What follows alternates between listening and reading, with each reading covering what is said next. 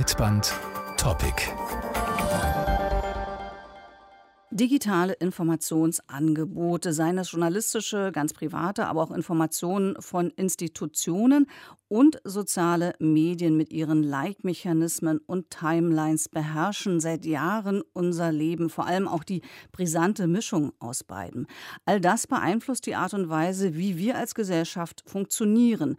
Wie stark und wie unaufhaltsam dieser Einfluss ist, darüber wird gestritten, genauso wie über die Frage, ob und wie Betreiber solcher Plattformen gesellschaftlich kontrolliert, also sprich reguliert werden müssen. Das Problem dieser Diskussion, obwohl sie sich mittlerweile seit Jahren hinzieht und die Akteure bekannt sind, ist sie ein bisschen diffus. Denn was sind denn diese Plattformen bzw. ihre Betreiber, wenn man das aus einer politischen oder juristischen Perspektive sieht? Sind es Plattformen, Telemedien, eine neue Art von Rundfunk, Intermediäre oder doch nur technische Infrastruktur? Jetzt könnte man meinen, es gibt ja hier schon genug Regulierung, etwa das Netzwerkdurchsetzungsgesetz oder den Medienstaatsvertrag oder ganz neu den Entwurf des Digital Services Act der EU, die für solche digitalen Angebote gedacht sind.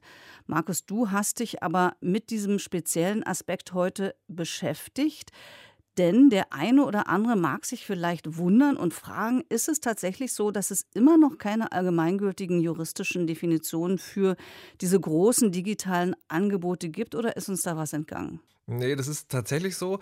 Ich habe mit Stefanie Fuchsloch über das Thema gesprochen, die am Institut für Journalistik der TU Dortmund zu europäischem Medien- und Internetrecht forscht und dort eben an einer solchen Typisierung arbeitet. Im Gespräch mit ihr habe ich als erstes gelernt, im Einzelnen gibt es zwar feststehende Begriffe, aber die gelten dann immer nur für eine so eine Regulierung. Das hat sie mir an zwei von den Beispielen erklärt, die du auch gerade genannt hast. Auf deutscher Ebene wäre zum Beispiel der Medienstaatsvertrag, in dem werden zum Beispiel Medienintermediäre definiert als äh, soziale Netzwerke oder auch Suchmaschinen. Und gleichzeitig haben wir ja auch das Netzwerkdurchsetzungsgesetz, welches soziale Netzwerke eben auch als Telemediendiensteanbieter bezeichnet. Und weil eben diese unterschiedlichen Begrifflichkeiten gewählt werden, macht das das Verständnis so schwierig, wer unter welche Regelungen fallen könnte oder sollte auch oder es am Ende tut. Ich vermute mal, Markus, jetzt ist es aber nicht damit getan, wenn man einfach die Begriffe angleicht, oder? Weil ein Hauptproblem ist ja immer auch, dass man Definitionen für solche Angebote so festlegt, dass sie dann ganz genau passen. Also es dürfen weder Angebote außer Acht gelassen werden, die reingehören. Es dürfen aber auch nicht aufs Versehen Angebote mit gemeint sein, die nicht reingehören. Zum Beispiel eben so ein Medienstaatsvertrag, der ja auch regelt, was Medien sind und was nicht. Wie sieht denn jetzt die Lösung aus, die Stefanie Fuchsloch da vorschlägt? Also erstmal muss man sagen, das ist gar keine konkrete Lösung für ein einzelnes Angebot, sondern sozusagen eine Meta-Lösung. Es geht nicht darum zu sagen, welcher Anbieter fällt jetzt gerade in welcher Rolle, sondern der Vorschlag ist so eine Art Flussdiagramm, das man für jedes Angebot durchläuft. Es gibt sechs Fragen, jede mit vorgegebenen Antworten und zum Teil beziehen die sich auf vorhergehende Fragen. Und wenn man das dann durchgearbeitet hat, dann hat man quasi das Angebot einsortiert. Und dabei gibt es dann nochmal eine Zweiteilung des Prozesses. Die ersten drei Stufen beschäftigen sich hauptsächlich hauptsächlich damit zu unterscheiden, ob es sich um relevante Akteure für den Informations- und Meinungsbildungsprozess handelt oder eben auch nicht. Und je nachdem, wenn es eben also Kategorie 1 sind, in dem sie äh, relevant sind für den Informationsbildungsprozess, dann kommt es in diese letzten drei Stufen, in der dann es stärker darum geht, welche Auswahlkriterien relevant sind und wie Inhalte präsentiert werden. Das ist ein sehr ausführliches Modell, das eben in diese Inhaltrichtung zielt. Ich will aber mal kurz an zwei Beispielen illustrieren, wie weit es die ganze digitale Landschaft umfasst. Zum Beispiel sind ja auch Handelsplattformen mit drin, die man aber unterscheiden kann. Für sowas wie eBay wäre zum Beispiel nach Stufe 3 Schluss. Das ist eine reine Handelsplattform. Die werden in dem Modell dann nicht weiter behandelt. Amazon hingegen wäre ein Fall, wo man nicht die gesamte Plattform bewertet, sondern nochmal innerhalb des Angebots unterscheiden würde. Also reden wir zum Beispiel von Amazon Prime Video, dann würden die weiterkommen. Reden wir aber quasi vom reinen Marketplace, dann würden die erstmal hier einsortiert werden. Aber in dem Modell geht es natürlich erstmal um diejenigen, die ähm, um die Nachrichtenverbreitung und die Informationsverbreitung. Und deswegen ist Amazon, also der Marketplace, erstmal hier zu verorten, weil es hier ja erstmal um Produkte beziehungsweise ja um Produkte geht, die man erwirbt oder verkauft und die bleiben erstmal auf dieser Stufe, um sie abzugrenzen. Man kann also die gesamte digitale Welt damit prüfen. Es geht aber dann im Prinzip darum herauszufinden, ist ein Angebot an gesellschaftlicher Informationsverbreitung beteiligt. Da zählen auch journalistische Angebote runter, aber eben auch soziale Netzwerke. Und was ich spannend fand, ist, das Modell gibt es her, zum Beispiel zwischen Mastodon, das ist so ein dezentrales soziales Netzwerk, das Twitter ähnelt, Twitter selbst und TikTok zu unterscheiden. Weil von außen könnte man sagen, das sind alles irgendwie so soziale Netzwerke mit Like- und Follow-Mechanismen, aber das Modell gibt es her, diese Dienste zu unterscheiden aufgrund der Organisation der Timeline. Mastodon macht das streng chronologisch. Das sortiert Fuchsloch und der technisch neutral ein.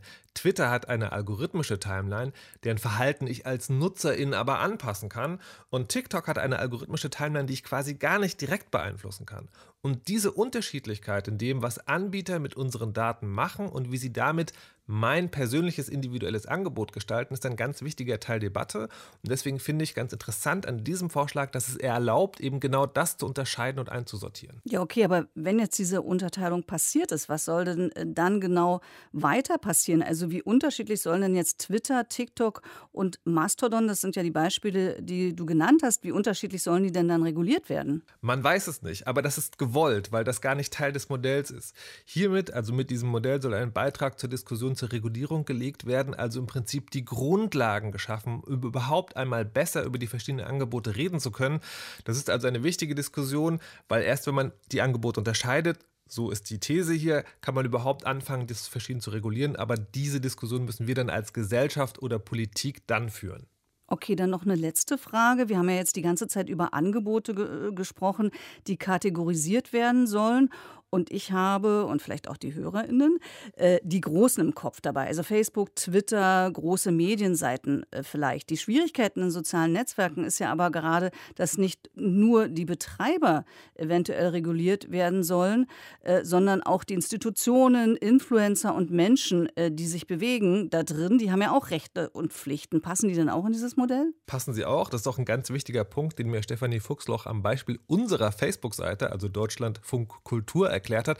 Deutschlandfunk Kultur würde eben in dieser Eigenschaft als Facebook-Seitenbetreiber ebenso durch dieses Stufenmodell durchgehen. Also wäre die Frage, wie werden die Inhalte ausgewählt, wie werden sie dargelegt, wie werden sie angeordnet, wer oder also auch durch welche Kriterien und würden demnach auch durch dieses Modell durchgehen im Prinzip. Und das würde analog auch zum Beispiel für InfluencerInnen gelten. Also wirklich ein ziemlich umfassender Versuch, die digitale Welt so zu ordnen, dass man über Regulierung sprechen kann. Und ich fand das Projekt nicht nur spannend, weil es nach einem nachvollziehbaren Ansatz klingt, sondern auch, weil es zeigt, wie komplex diese gesamte Regulierungsdiskussion ist. Denn wie gesagt, diese Einordnung ist ja nur ein einziger Schritt davon. Und der, und damit will ich dann wirklich schließen, ist auch noch nicht ganz fertig. Stefanie Fuchsloch stellt das Modell gerade auf wissenschaftlichen Konferenzen vor.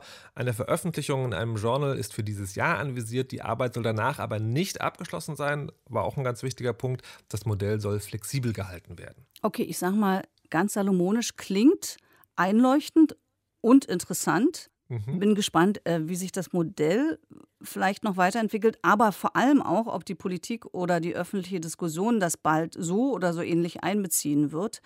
Ähm, genau. Wie bringt man die Regulierung von großen Internetplattformen voran? Darüber machen sich gerade viele Gedanken, die Politik, Netzaktivistinnen, die Medien und natürlich auch die Wissenschaft. Wie kompliziert das Thema ist, zeigt sich schon allein daran, dass es schwierig ist, überhaupt erstmal zu definieren, was eine Plattform ist. Gerade haben wir über ein Modell gesprochen, mit dem die Juristin Stefanie Fuchsloch versucht, einzelne Dienste mit Hilfe eines Flussdiagramms genauer zu beschreiben. Aber es gibt auch Überlegungen, sich nicht allzu sehr auf diese Definitionsfrage zu konzentrieren, wenn es darum geht, Plattformen zu regulieren. Genau, ich habe darüber mit Stefan Dreier gesprochen. Er ist Medienrechtler und forscht zu Media Governance am Leibniz-Institut für Medienforschung in Hamburg. Governance meint eine neue Form der Regulierung, in der der Staat nur ein Player neben anderen ist.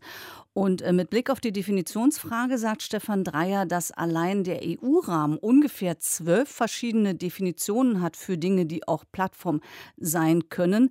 Das ist ein Grund für ihn, warum es äh, ziemlich schwierig zu sein scheint, sich auf eine Definition zu einigen, die man dann als Grundlage für eine Regulierung nehmen könnte. Wenn wir allerdings in die europäische Entwicklung schauen, insbesondere den Digital Services Act jetzt zuletzt, da müssen wir feststellen, dass die Dienstedefinition dort zwar noch eine Rolle spielt, ähm, weil wir Adressaten identifizieren können müssen, aber die Regelungsansätze sind eigentlich anderer Natur. Es ist ein Trend jedenfalls, der absehbar ist, weil es ist klar geworden, dass wir in einer so hochgradig konvergenten Medienumgebung eigentlich einen Dienst nicht mehr klar von einem anderen Dienst abgrenzen können, sondern wir haben es mit verschwimmenden oder entgrenzten Diensten zu tun, wo wir nicht mehr sagen können, dies ist Dienst A, dies ist Dienst B und ich knüpfe unterschiedliche Rechtsfolgen daran. Und darum meint er, dass der Blick auf eine genaue, präzise Definition eher in den Hintergrund rücken wird und äh, es mehr um einen systemischen Ansatz gehen wird, mit dem solche Plattformen reguliert werden könnten. Ich erkläre gleich mal, was das ist, Markus. Ich, ich verstehe auch noch nicht ganz, worauf das hinauslaufen soll, weil es scheint ja für mich erstmal so eine, der natürliche, logische Weg zu sein.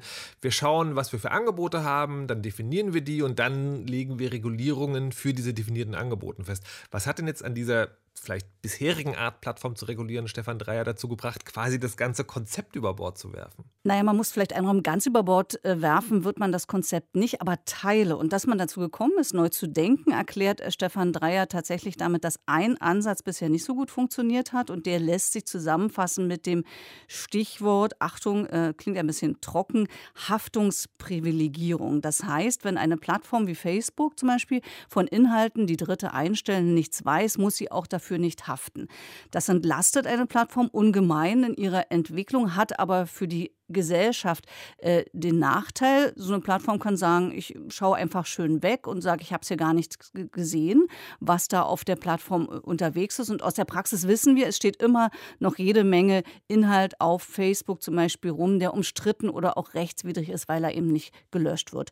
Und um diesem Dilemma zu entkommen, hat man dann in Deutschland ja versucht, äh, das mit der Kenntnisnahme und der Löschung äh, ein bisschen zu konkretisieren, und zwar mit dem NetzDG, das vorsieht, dass innerhalb von 24 24 Stunden etwas gelöscht werden muss, äh, wenn es äh, rechtswidrig ist oder zumindest rechtswidrig erscheint. Und darauf folgte wiederum die Kritik, dass die Plattformen nun diejenigen sind, die darüber richten, welche Inhalte veröffentlicht werden dürfen und welche nicht.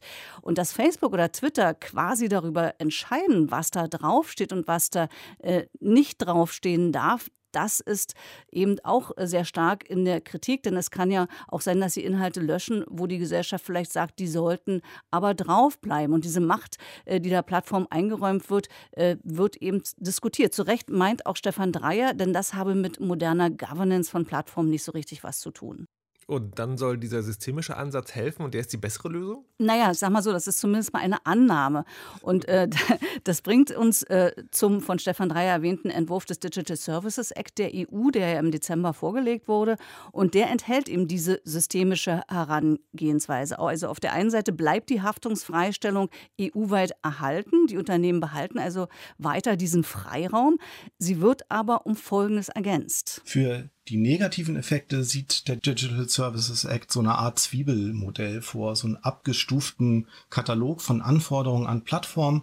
Und da verweist dann der Digital Services Act auf einen Ansatz, den ich für moderner halte jedenfalls, weil er nämlich diese Haftungsfreistellung ergänzt um Maßnahmen, die auf Infrastrukturebene helfen, gegen Risiken vorzugehen. Und das geht in eine Richtung, äh, die Stefan Dreier so nennt, nämlich Regulierung der Gesellschaft durch Selbstbeobachtung. Und dabei geht es darum, Lösungen zu finden, die skalierbar sind, die also anwendbar sind über den Einzelfall hinaus also ich verstehe es immer noch nicht ganz und es klingt für mich auch ein bisschen so, als ob wir im Detail dann gar nicht mehr festlegen, welche Inhalte jetzt erlaubt sind und welche nicht. Genau, weil das äh, vom Hundertsten ins Tausendste führt und in jedem Land auch unterschiedlich gehandhabt wird, sondern, mein Stefan Dreiermann braucht größere Lösungen. Was wir also brauchen eigentlich, damit diese Systeme funktionieren und auch diese Plattform-Governance funktioniert, sind Ansätze, die infrastrukturbezogen sind, die also gleich das ganze System mit eindenken.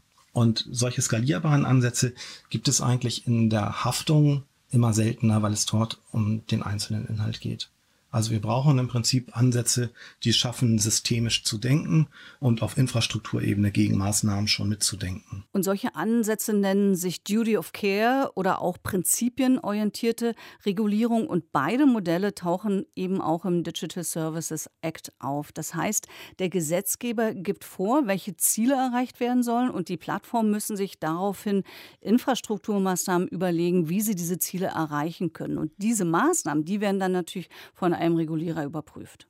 Aber das bedeutet dann auch, dass letztlich jede Plattform das selbst festlegen kann und von Plattform zu Plattform könnte also dieselbe Frage unterschiedlich beantwortet werden? Grundsätzlich ja. Und dann ist es auch so, dass jeder Anbieter erstmal für sich selber abschätzen muss, bin ich angesprochen, was sind eigentlich meine Risiken, die bei der Nutzung dieser Plattform auftauchen und wie kann ich mit diesen plattformspezifischen Risiken umgehen. Es geht nicht mehr um die Haftung für den einzelnen Inhalt an dieser Stelle, sondern um die Anstrengungen des Anbieters insgesamt, dieses Ziel zu erreichen. Und um einzelne Rechtsverstöße können sich dann weiterhin die Gerichte kümmern. Die müssen aber dann nicht die große Bürde tragen, was das für eine Medienregulierung oder eine Medienpolitik insgesamt bedeutet, was sie im Einzelfall entscheiden. Das heißt also, die Unternehmen sind jetzt gefragt, solche Infrastrukturen zu implementieren? Genau. Äh, das ist so eine Art Selbstkontrollsystem, so würde ich das jetzt mal nennen. Also Facebook zum Beispiel hat ja im Oktober ein Oversight Board geschaffen, das unabhängige Entscheidungen fällen soll zu Inhalten, die nicht schon ohnehin strategisch äh, gefallen wären. Äh, das kann man natürlich weiterdenken. Hier gibt es Vorschläge, dass man sowas noch weiter aus dem Unternehmen heraus organisiert und stärker noch gesellschaftliche Kräfte mit einbindet. Oder man könnte auch die Frage stellen, ob und wie man ein Design einer Plattform verändert, um unerwünschte Nebenwirkungen zu verhindern. Und gleichzeitig kann sich aber auch die Gesellschaft darüber Gedanken machen, welche infrastrukturellen Veränderungen äh, die Gesellschaft möchte und, und braucht. Und ähm, Darum ist auch das A und O für Stefan Dreier, den gesellschaftlichen Diskurs zu organisieren über diese Fragen. Denn die Frage ist ja auch immer, wie reguliert man große Plattformen, ohne demokratische Freiheiten einzuschränken. Und der Diskurs ist für Stefan Dreier auch darum so wichtig, weil man gar nicht alle Probleme über Recht oder über Technik lösen kann, weil beides äh, Grenzen hat. Die Vorstellung, dass wir soziale Probleme immer mit Recht lösen können, ist eine Falschkonzeption, weil das Recht vor allen Dingen dazu geeignet ist, soziale Normen zu manifestieren in Form von Gesetzen. Aber in so einer ausdifferenzierten Gesellschaft, wie wir sie jetzt sind, kann das Recht nicht jede soziale Norm sofort abbilden. Und wir sind in einem Zeitraum, wo noch etwas dazukommt, nämlich dass nicht nur erwartet wird, dass Recht alles löst, sondern das Recht selbst auch erwartet, dass alles mit Technik lösbar sei. Und gerade im Bereich von gesellschaftlicher Selbstverständigung geraten wir dann an eine doppelte Grenze. Und das ist eine fatale Kombination, von der ich hoffe, dass wir bald diesen Irrtum bemerken und wieder anfangen, auch ähm, die Grenzen von Technik zu verstehen und entsprechend in Recht dann abbilden. Also ich fasse mal zusammen, systemische Regulierung und gesellschaftlicher Diskurs sind eben aus dieser Perspektive die Instrumente der Zukunft. Ich, äh, ich merke Widerspruch in mir, also weil ganz grundsätzlich stimme ich überein und finde auch sozusagen, ne, also das Recht sozusagen, das ist sehr klar strukturiert und erwartet von der Welt, dass sie durch Technik klar strukturiert wird, dass man das als Kritik macht, das finde ich sozusagen total eingängig und verständlich, aber die, der, der sozusagen konkrete systemische Lösungsvorschlag, der wiederum, den finde ich nicht so eingängig, weil ich im Gef also weil ich, weil sich das für mich anhört, wie die Firmen haben noch mehr Überantwortung, definieren noch mehr, wie die Welt funktioniert, weil wenn wir nur noch grobe, diffuse Zielvorgaben dahin geben und sagen, macht ihr mal, ihr macht das schon, das ist, also so wie es jetzt momentan läuft gerade, also es liegt mir da zu viel Verantwortung in den Händen der Leute, die sich seit Jahren damit beschäftigen, diese Verantwortung möglichst nicht wahrzunehmen. Ich bin skeptisch. Ja, also ich verstehe, was du meinst. Ich kann es mir äh, vorstellen, weil es wird ja kontrolliert, es wird ja überwacht, wie diese äh, Selbstkontrollmechanismen funktionieren. Und da gibt es ja schon Modelle, ich sage mal in Anführung, aus der alten Medienwelt. Wir haben ja Selbstkontrollinstitutionen bei den, äh, beim Fernsehen zum Beispiel oder auch äh, äh, in der Kinowirtschaft. Und ähm, da hat das ja auch ganz gut funktioniert. Also da hat man diese Selbstbeobachtungsstellen geschaffen, die das auch alles äh, evaluieren, die Inhalte, die sie rausbringen und auch klare Standards aufsetzen. Und dann gibt es dahinter dann eben staatliche Institutionen, die äh, überwachen, ob das klappt oder im Zweifel eben dann auch äh, Gerichte, die tätig werden. Also ich kann mir das grundsätzlich vorstellen.